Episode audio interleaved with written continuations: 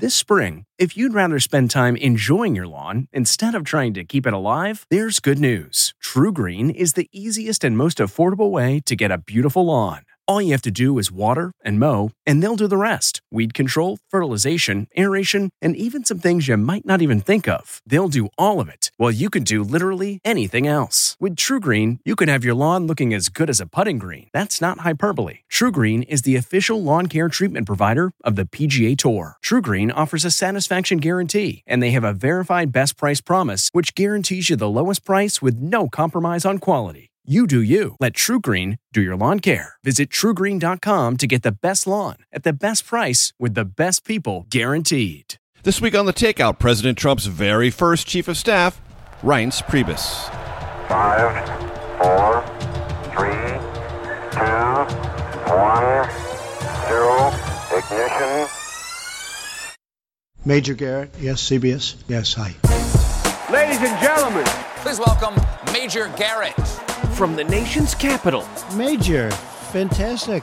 it's The Takeout. Major. With CBS News Chief Washington Correspondent, Major, that's nonsense, Major Garrett. and you should know better. thank you, thank you, thank you. Welcome to the very best part of my broadcast week. I'm Major Garrett, host and creator of this amazing program known as The Takeout, where every week we are two things relentlessly curious, steadfastly non ideological. Happy Black Friday, happy Cyber Monday to be. Hope you had a great Thanksgiving. We're at Ris Restaurant here in the west end of Washington, D.C. We did an interview a little while ago with the president's first chief of staff, Reince Priebus. We originally did that for Sunday morning. You may have seen some of it there. But we want to show you the whole interview. It talks about a book called A Warning, written by Anonymous, a senior Trump administration official. We start with the most obvious of questions. Reince Priebus, good to see you. Thanks for joining us. Happy to be here, Major. Did you write anon? Are you anonymous? Heck no. I like being anonymous. That's why I don't do too much TV anymore. but for the purposes of this book, you're not the author. Uh, uh, no. Do you have any idea who it is? No. Any clues? No, not particularly. Although I, I of the experts, uh, excuse me, of the excerpts I saw, it looks like it's some person that came after I was there because most of the stories seem to not include a lot of the beginning of the White House tenure. Most Americans have no idea what it means to be called a senior administration official. Based on what you've seen, and I know you've only seen a limited amount, does the author, whoever it is, look like someone who would be a senior person inside the Trump White House? I don't think it's a senior person in the sense of what Americans think is senior. You know, me, John Kelly, Mick Mulvaney, Sarah Spicer. You know, the the players that people watch on TV. I don't think it's someone like that. But you know, there are deputy assistants to the president. There are what's called special assistants to the president. They're all officers of the White House. But I don't think a the, the the general public would look at one of those people and say, "Oh, that's someone senior."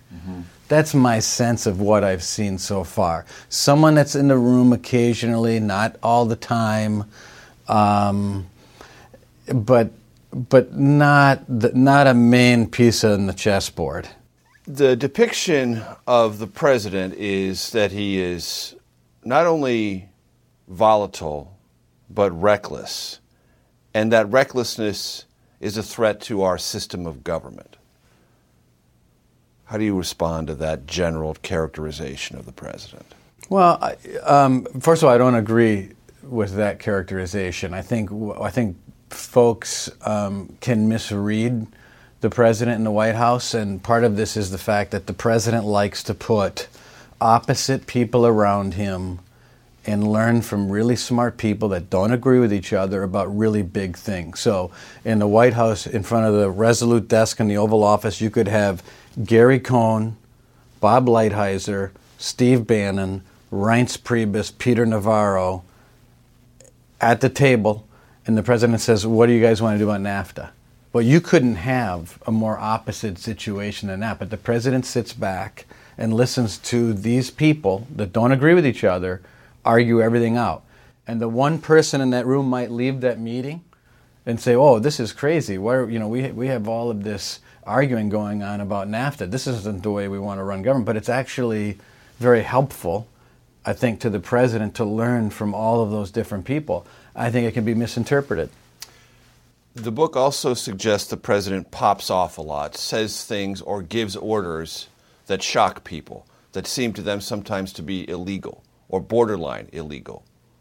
True? Um, I don't think he pops off any more than you know other folks in politics pop off. I, I, think, sure, I'm sure he gets mad about some things, but you know, from my perspective, it's very hard to tell you know, when you come out as an anonymous writer, no one knows to what extent this person actually knows what they're talking about. Nobody really knows whether these quotes or these accusations are true because we don't know who it is. There's no way to judge the veracity of what this person is saying. And therefore, I think it's unreliable, number one, but it's also very hard to comment about something that it, there's no way to find out. I know what I know. And I think that it's much more complex and complicated than just a conclusion that says, "Oh, well, the president pops off too much," or the president's, you know, he forgets things, or he does this as the. Or book. the president's a threat to our very system of government. Well, I mean, I, I don't know how you could say that when you look at the jobs numbers, you look at the fact that ISIS has all been but eviscerated. I'm sure you know you can't assume that completely, but you look at the courts. If you're a Republican, I don't think you can be happier with that. If you look at the stock market, I mean, if you look at the fundamentals of our government from a conservative perspective or a Republican perspective I don't think you could be happier. So I just don't buy the characterization. People might not like how the president makes decisions, but I would argue that by bringing opposite views together in the White House, while it creates some drama in conversation and discussion, I think the results have been very good for the country. The theme, one of the themes of the book is the president is not only unpresidential in public, he's even worse in private. Coarse, vulgar, shocking. Is that your experience? No. In fact, my experience is that what people see in public is how the president is behind the scenes. In other words, I think what people see from the president at his chopper talks, at press conferences, when he goes back on Air Force One and talks to the press, at rallies, at his Twitter feed, I think he's extremely open with who he is to the American people. Um, uh, uh, you know, I, I, think it's the opposite of of that accusation. I think the, I think the president really doesn't hold anything back. Do you think this writer is a coward? Yes. Because. Um, because I think it's one thing, even in our conversation here, it's one thing to try to provide a little insight as to how the president makes decisions, try to analyze. You know, other people have written books that are not I think um, I think it's wrong to disclose all. You know, if it, if any of this is true, I don't know if it is, but I think it's wrong to disclose private conversations. But I don't think it's wrong to try to analyze the president, try to explain to people how he makes decisions. This, I just think, is is just a, a, a cheap way to make money. Even if this person apparently is going to give the money away, we'll never know.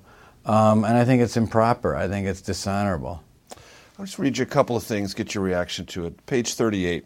This is the anonymous author quoting somebody else who is described as a senior official coming out of a meeting. About a third of the things the president wants us to do are flat out stupid. Another third would be impossible to implement and wouldn't even solve the problem. And a third of them would be flat out illegal. Well, that doesn't leave much room for a good idea or a serviceable notion coming from this president. It's either, according to this person, stupid, unimplementable, or illegal. Well, I mean, I, I, again, I don't know. But I mean, does that in any way characterize your interaction or your term as chief of staff? Everything the president's saying falling into one of those three categories? No, I don't think you can ever use the word everything on anything. I mean, I think it's far too um, simplistic. I don't think things operate that way. Um, I think that of all the decisions that come out of the White House, very, very few of them are made instantly by the president. Most things, whether it be the, you know, for as much talk as we had about the Paris Accord, transgender in the military, all those kinds of decisions that were very high profile.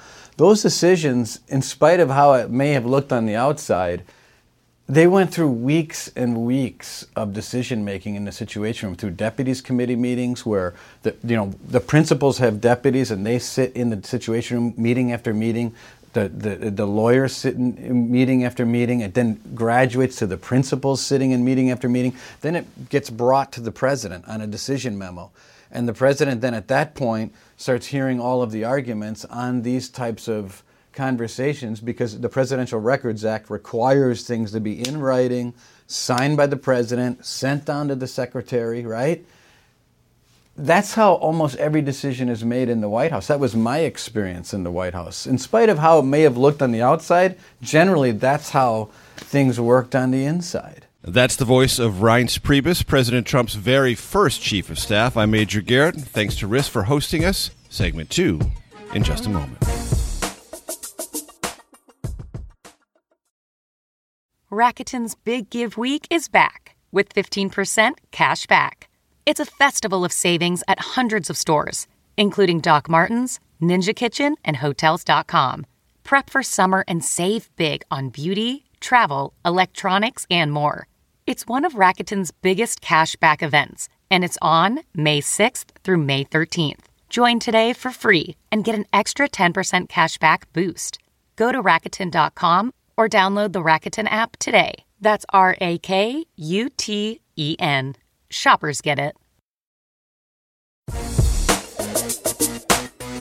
From CBS News, this is The Takeout with Major Garrett. Welcome back. Thanks so very much for joining us. You know, I've often said recently that you're the hardest working audience in show business, and you are because you have to take in things that you might not agree with or you might even not like to hear. This episode might fall into that very category in a time you want to relax and hang out with your family and maybe talk about something other than politics. I get all that.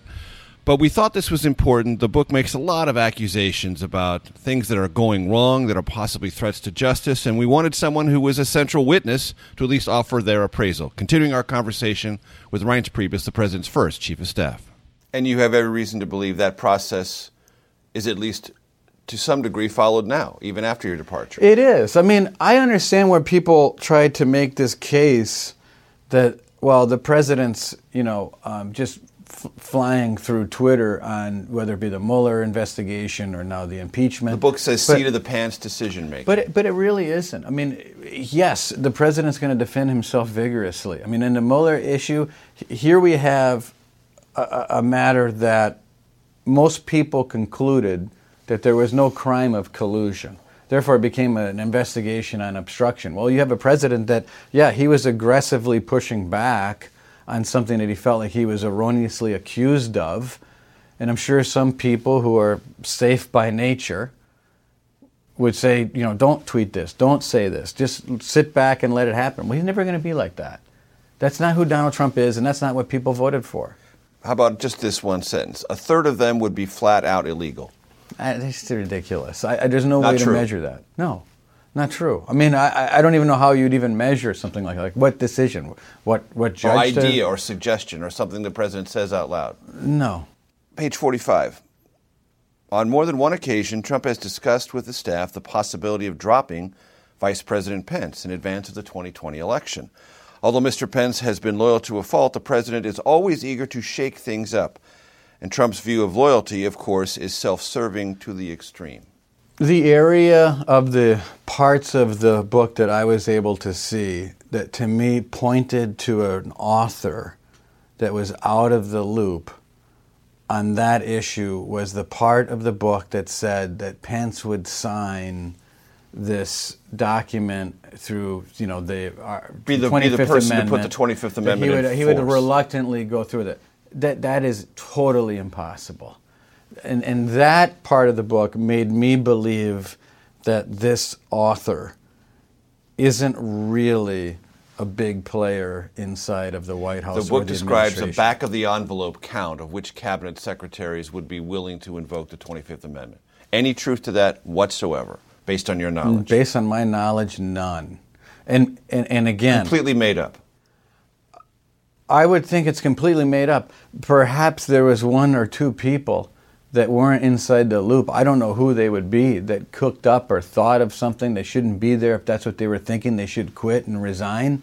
but there's zero truth to anything I'd ever heard about this issue. How about dropping Pence from the ticket? No. And again, that's the part of this that I think is the is the is the most out of touch part of the book, especially the part that indicates that, that Pence would go along with some 25th or Amendment be dropped play. from the ticket. Or be dropped from the ticket. Right. I, I just I, I can't see it.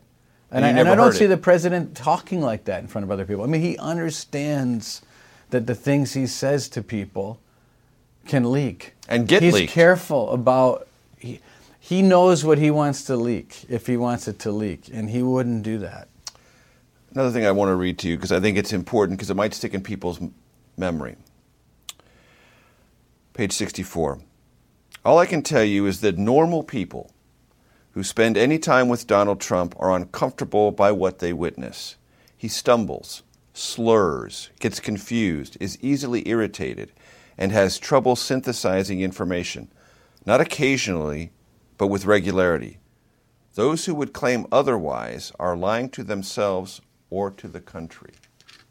You know, I think that as I read some of that in the in the parts that I was able to see, not all of it, um, the president knows his audiences around him, um, and he doesn't share with every person around him everything that he knows or everything that he's thinking.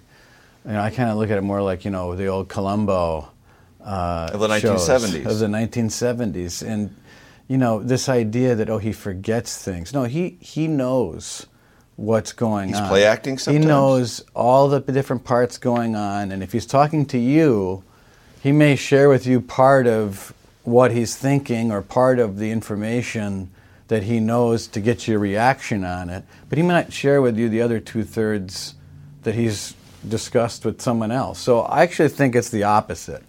I actually think he's way more 360 degrees on, especially when it comes to how things are perceived, how they're going to play out in the media, and sometimes players like this, this guy, this man or woman who's anonymous, may be such a bit player that they're only seeing part of the story.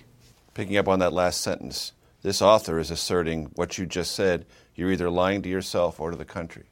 No, I don't think so. I, I So think then this author's a liar. I think that the author doesn't understand the full scope of how Donald Trump plays. I mean, I, I think that Trump is so in tune with his narrative and how the narrative fits within the whole scope of American culture that he only shares parts of what he's thinking about individually with folks. Um, and not the whole picture all the time. So I think people have to understand that. And again, I don't know who this person is. I Right. don't know what where they fit in. Uh, there's also a this goes to the question of whether or not the president has a f- firm commitment to the system of government around the presidency. Page 136. The president has proposed doing away with judges on more than one occasion. Too many of his policies are getting stuck in lingo limbo, he says. Can we just get rid of the judges? Let's get rid of the expletive judges. Trump fumed one morning. There shouldn't be any at all, really. He went a step further and asked his legal team to draft a bill and send it to Congress to reduce the number of federal judges. Staff ignored the outburst and the wacky request. I mean, I, I obviously wouldn't have been there for any kind of conversation like that. you've I've never, never- heard anything like that. Close to that? No. I mean, I've heard he's frustrated with the Ninth Circuit, but who isn't? I mean, so I don't know. That's about it. I mean, all of our all of our early executive orders got stuck out west um, with massive national injunctions. But aside from feeling frustrated by that, I've never heard Anything like say this? Some, no, no, I've never heard something like that before. Uh, this is something right up your alley. Page 49. Smart candidates know that the president's whims become his chief's life, and the person is never really in charge. Trump's children are his chiefs of staff. Random Fox News hosts are his chiefs of staff. Everyone is the chief of staff, but the chief of staff. I don't agree with that, but I do agree with the fact that Donald Trump is the chief of staff. Uh, the kids aren't the chief of staff. All the rest of the folks aren't. Random Fox News hosts are no. not the chief of staff. Trump is the chief of staff. Um, he fears nothing and nobody. Um, is that a good quality for a president? Um, I think in some cases it is. I guess in some other cases, you know, maybe it's a challenge. But, but he is the person in charge, and I think any assertion otherwise is just pure fiction. Um, I think the chief of staff in Trump world is very important. I think they play a, an important role, but is that the president role... calls the shots. The president's the quarterback. He's the he's the center. Um, and the running back. See, he plays every role. That's unusual, though, is it not? It is, but he's a force of nature, and um, obviously, I is think that everyone that's worked for him knows that. what scares some people? It might. I mean, he's certainly not intimidated by anybody. I mean, he's is he an intimidating not... person? Is he a bully, oh, as this book a, describes a, him as? Well, I think, first of all, I think any president's intimidating. But I think President Trump is extremely intimidating, but in a way that I think um, I think produces, at least as far as if you look at the economy, you look at judges, you look at ISIS abroad. Um, I think you look at the results and they're pretty good. That's the voice of Reince Priebus, President Trump's very first chief of staff. I'm Major Garrett. Back for segment three in just a second.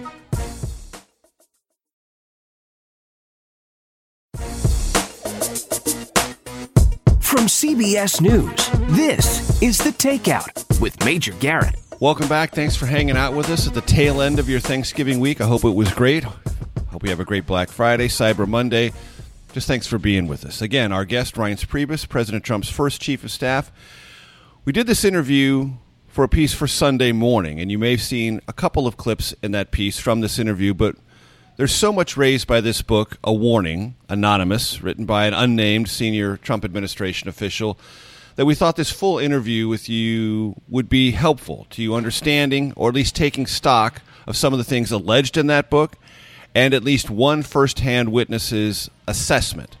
One of the things we're going to talk about in this segment in front of us is a very, very difficult time for the country and the president. Charlottesville, Virginia, what it looked like, what Reince Priebus takes away from that and some of the things raised in the book about that. There's a lengthy description in the book about Charlottesville and the traumatic effect the president's comments after Charlottesville had on the White House staff. John Kelly had just taken over. You had you were not there at the time, but you kept in close touch. Was that a traumatic time in general? And did the president create unnecessary trauma in his reaction to Charlottesville? Um, Look, I was slightly out of touch at that point. I mean, I just left the White House. Um, certainly, it may have been a traumatic time, at least from what I've talked to folks about. It, it, it probably was, um, but I wasn't really around. In obviously at that point, I think I was actually out in San Diego. Fine place to be. Page eighty-six. I just happened to grow up there. Uh, about Charlottesville. The American public can see that the administration is not doing enough to counter racially motivated violence. Why is that? Because ultimately, the man at the top doesn't show interest. In the minds of Trump boosters, problems such as white supremacy are an invention of the left to push an identity politics agenda. As a result, the president is reluctant to act, hesitant to lead the charge on an issue that might alienate some of his supporters all while ignoring a deadly brush fire sweeping the hearts and minds of a small but menacing faction here at home. Yeah, I don't. I mean, I, I think that's overly simplistic. I think that's what's the more complex way of thinking about it. Well, I don't think it is complex. I mean, I think that there are things going There's on. There's a simpler explanation. Uh, on what? Why he's not acting or why he uses the rhetoric he does. Oh, I don't. I think he uses the rhetoric he does because he believes certain things that might be different than other people. I, I guess I just don't see what the point here is in, in, the accusation. I mean, if you look at President what he did on First Step, if you look what he's done uh, on employment, if you look at, at, some of the initiatives that he's put in place, I, I guess I just don't see it. I guess the central allegation is that he's ignoring a deadly brush fire sweeping the hearts and minds of a small but menacing faction. I think he's come out every single time in public and, and, and spoke about those particular incidents every time. I, I just think it's too easy for a guy to hide behind an anonymous book and level these kinds of accusations and then re- require the rest of us to talk about these anonymous allegations. Come That- and tell us who you are And and and make your case. and this to you does not read like an accurate description of how the president views either race or white supremacy. No, I don't think so. I've never witnessed that myself, either in public, especially in private. I've never seen that type of behavior, especially in private, because that's how you can kind of see where someone's coming from, and I haven't seen it. Uh, this is something that's in the book that touches a little bit on current news. And clearly you weren't there, but you might have some insight into it. So I'll read it to you. Page 148. This is about the president requesting Ukraine to investigate Hunter Biden. Direct quote. The system was not supposed to work this way. It's up to the Justice Department to probe potential crimes. American presidents don't implore foreign leaders to open investigations into domestic political opponents. But with a campaign consuming his daily mental bandwidth, Trump couldn't resist the temptation to use his office to gain a competitive edge. The explanation that he wanted to combat corruption in Ukraine was barely believable to anyone around him. The obvious corruption was in the Oval Office. The president had apparently ner- learned nothing from the Mueller saga, only we did. We learned that, given enough time and space, Donald J. Trump will seek to abuse any power he is given. Well, I mean, it's quite an accusation. Wow, that's heavy. Well, it's also it's al- it's also loaded. I mean, so the Mueller investigation, I think, showed number one there was no collusion. Number two, there was no obstruction. I was obviously interviewed for that particular matter, and I felt like I got dragged into something that I shouldn't have been dragged into, but I cooperated, and and nothing came of it. Um, let's go back to what we talked about earlier. The president is the chief of staff. The president's the fulcrum. The president, the President Trump, is involved in thinking about almost every aspect of our government, whether it be the Defense Department, whether it be what's happening on the NSC staff, whether it be domestic issues, whether it be this issue with, hey, let's let's let's ferret out this corruption issue in Ukraine. He's got the authority to be the director of the orchestra. And that's how I think he views the presidency. And I think in most cases he has the authority. I don't know what in what case he doesn't. I'm sure there's judicial issues and things like that, but How about, to this, how about to the sentiment that American presidents don't implore foreign leaders to open investigations into domestic political I don't know if they do or they don't. Honestly, I don't know what the answer, the legal answer to that question is. I don't know what the, what, what to Is what there- extent the, the, the Foreign uh, Assistance Act goes. I mean, as far as the president's authority of. Is there an appropriateness standard? Is there a precedential standard that we don't do? I that? don't know We what the haven't. standard is. I mean, I, I don't know what the legal standard is. Someone's going to have to make that case if they need to. I mean, if someone ends up having to make that case, they will. I don't know what the standard is, but I certainly know what one standard is, which is the president has enormous authority, enormous power over foreign assistance and setting the parameters of that foreign assistance. And so, to then for, for, for some author to suddenly conclude in two sentences that it's obvious that the president overstepped his power. I just think, uh, for, for- under what basis? What is the legal basis for that statement? And, and because you don't know who this person is or to what legal basis they're making these accusations, it's very difficult to respond. If I hear you, one thing that is coming across to me is when you say the president's the chief of staff, he's the conductor. When he thinks of his powers as president, he's going to push them, and then he'll wait for someone to tell him he's pushed too far. But until that time comes, he's pushing them. Well, no, I think he has ideas about what he wants to get done. He's got ideas from everything from agriculture to what's happening at the State Department. And I think he views his cabinet secretaries as people that are there to fulfill the vision that he has. And, And he's push. able to share and push his views and, and his goals to the various departments that need to execute and he in, in most cases he expects those people either to execute or to tell him why they shouldn't execute or can't or can't. But he accepts. I've seen it. I mean, he, I've seen him he have the debate. what? He accepts The that limits of his type power? no, he accepts that kind of relationship with his cabinet secretaries. Have you seen him accept the limits of presidential power? I want to do this. No, Mr. Mr. President, you can't unless you change the law or some other thing. This you can't do, even though you want to. You've, have you seen him accept those stated limits on his presidential power? Yeah, I have. Yeah, I have. Um, Does he do so willingly or angrily? sometimes willingly, sometimes there's a discussion about why some of those things need to happen, but but certainly nothing out of the ordinary as far as me being surprised or shocked. But keep in mind, I was in a unique situation. I was RNC chairman that became sort of part of the campaign. Me and Chris Christie were the debate preppers for the president. I was heavily involved in the transition and then became chief of staff. So I mean, I, I've kind of seen this decision-making this. style. Well, as you've noticed by now, not a traditional show. I don't have someone at the table with me because we already did this before. We've done this a couple of times before when we just think there's a body of information that's really good and relevant. Continuing our conversation on the other side of this break with Reince Priebus. You're listening to The Takeout. Follow us on Facebook, Twitter, and Instagram at Takeout Podcast. That's at Takeout Podcast. Okay, it's time to commit. 2024 is the year for prioritizing yourself. Begin your new smile journey with Byte, and you could start seeing results in just two to three weeks. Just order your at home impression kit today for only $14.95 at Byte.com. Byte clear liners are doctor directed and delivered to your door.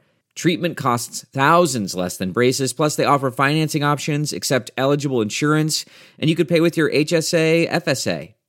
Get 80% off your impression kit when you use code WONDERY at Byte.com. That's B-Y-T-E dot com. Start your confidence journey today with Byte.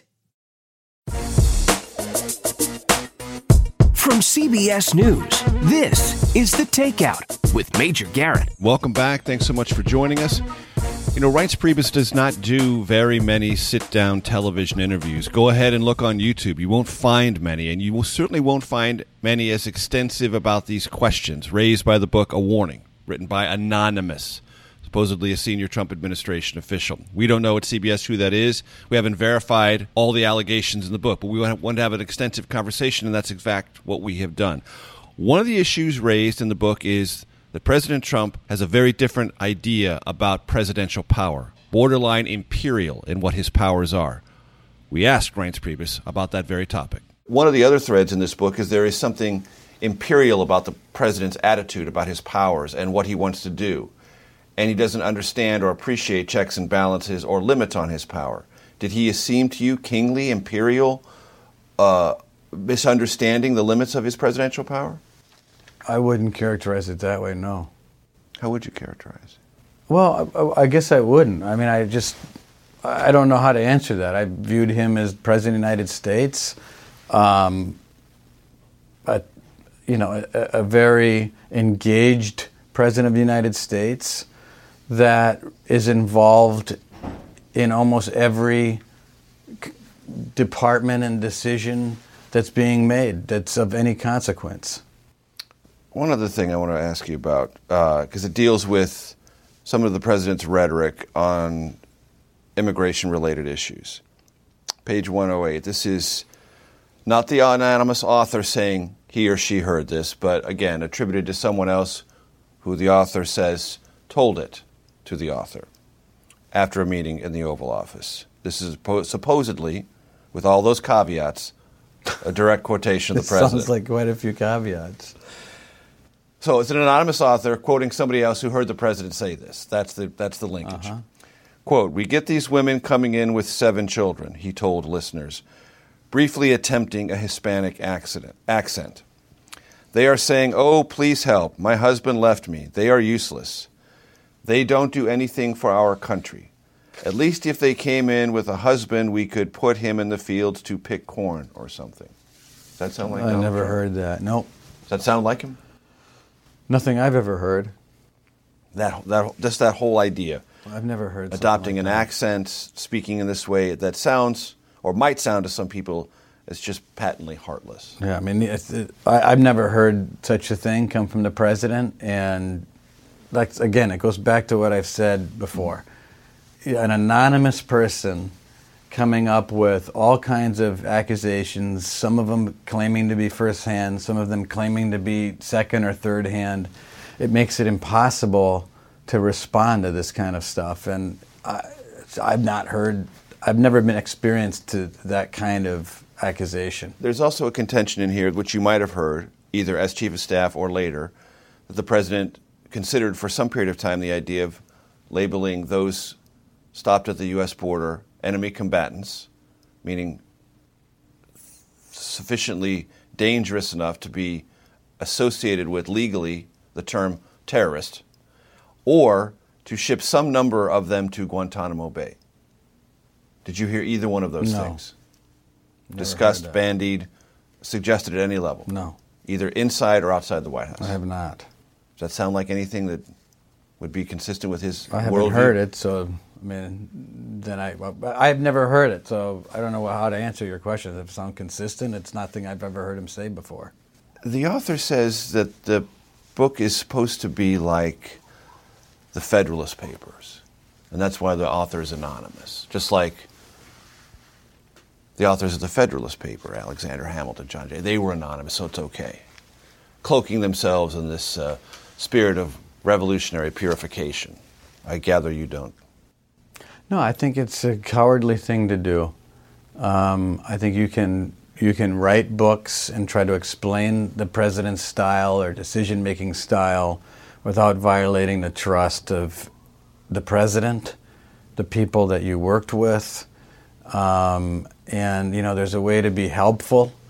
Um, and there's a way to be destructive, and I find this to be very destructive. And, and again, it, it, it's hard to actually analyze any of it without knowing who this person is. I think this person should come forward and say who they are, Where they and were. And then answer the questions, just like you know. Were you in these places? Were you there? Yeah, Did you you, see no idea. memos? What did we you know? We have no idea if this person is 100% lying, relaying hearsay information, or or what. So analyzing it for the news media and for people like me and others is, is impossible. Based on the arc of our conversation, is this book semi accurate, a wholesale distortion, or onto something? No, I think it's. Ba- I think these are.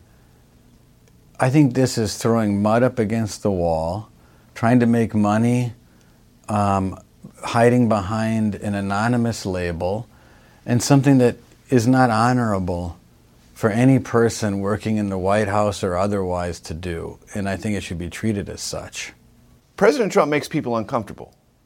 I think that's a fact. Is that a disqualifying fact of an American president? The president, President Trump, won the election in many regards because people were looking for someone that would represent the biggest middle finger to this swamp that we live in called Washington, D.C. He is unconventional, but he would have never been elected if he was conventional. We had 15 conventional candidates. We had one Donald Trump. You knew all of them, and you knew the 15 conventionals much better than you knew this unconventional Donald Trump. You've come to know him. And it turned out that Donald Trump was probably the only candidate we had that would have beaten Hillary Clinton. And so the minute Donald Trump stopped being Donald Trump is the minute he can't get elected. Or reelected. See, I was the guy who said, don't tweet this, don't do that, don't do this, cautious to a fault. If he would have listened to people like me all the time, he probably wouldn't have won. And so, what makes him who he is is also what makes him electable to the American people. And if you're uncomfortable, as I suspect at times as his chief of staff you were, he was onto something and you were still on a learning curve. Well, I, a little bit on a learning curve, but I knew that it was his authenticity and who he was that made all of the folks back in Wisconsin and Pennsylvania and Michigan love him even more. So, Donald Trump's strength comes from being Donald Trump. And I think he knows that. Reince Priebus, thanks so much. Thank you. Well, that's it for the main show. Many thanks to Ris for hosting us. Reince Priebus was our guest. Make sure you stay tuned for the Takeout Outtake Especial. All of it a little bit different, but continuing this conversation about the Trump presidency and his first chief of staff, his take on many issues. I'm Major Garrett. We'll see you next week. For more from this week's conversation, download the Takeout Outtake Especial Tuesday morning, wherever you get your podcasts. The Takeout is produced by Arden Farhan, Jamie Benson, Sarah Cook, and Ellie Watson. CBSN production by Eric Susanen and Grace Seegers. Follow us on Facebook, Twitter, and Instagram at Takeout Podcast. That's at Takeout Podcast. And for more, visit takeoutpodcast.com. The Takeout is a production of CBS News Radio. Reince, come up here. Where is Reince? Get over here, Reince. Boy, oh boy, oh boy. If you like the takeout, you can listen early and ad-free right now by joining Wondery Plus in the Wondery app or on Apple Podcasts. Prime members can listen ad-free on Amazon Music. Before you go, tell us about yourself by filling out a short survey at wondery.com/survey. You know how to book flights and hotels. All you're missing is a tool to plan the travel experiences you'll have once you arrive. That's why you need Viator. Book guided tours, activities, excursions, and more in one place to make your trip truly unforgettable. Viator has over 300,000 travel experiences to choose from. Everything from simple tours to extreme adventures and all the niche, interesting stuff in between. So you can plan something that everyone you're traveling with will enjoy. Real traveler reviews give the inside scoop from people who've already been on the experiences you're considering. So you can plan with confidence. Free cancellation helps you plan for the unexpected, and 24 7 customer support means you can travel worry free. Download the Viator app now and use code Viator10 for 10% off your first booking in the app. Find travel experiences for you. Do more with Viator. Hi, this is Jill Schlesinger, CBS News business analyst, certified financial planner, and host of the Money Watch podcast. This is the show where your money is not scary. It is a show that's all about you. It's your questions that make it possible for me to provide unconventional and entertaining insights on your money, and maybe more importantly, on your life. Follow Money Watch wherever you get your podcasts. You can listen ad free on the Amazon Music or Wondery app.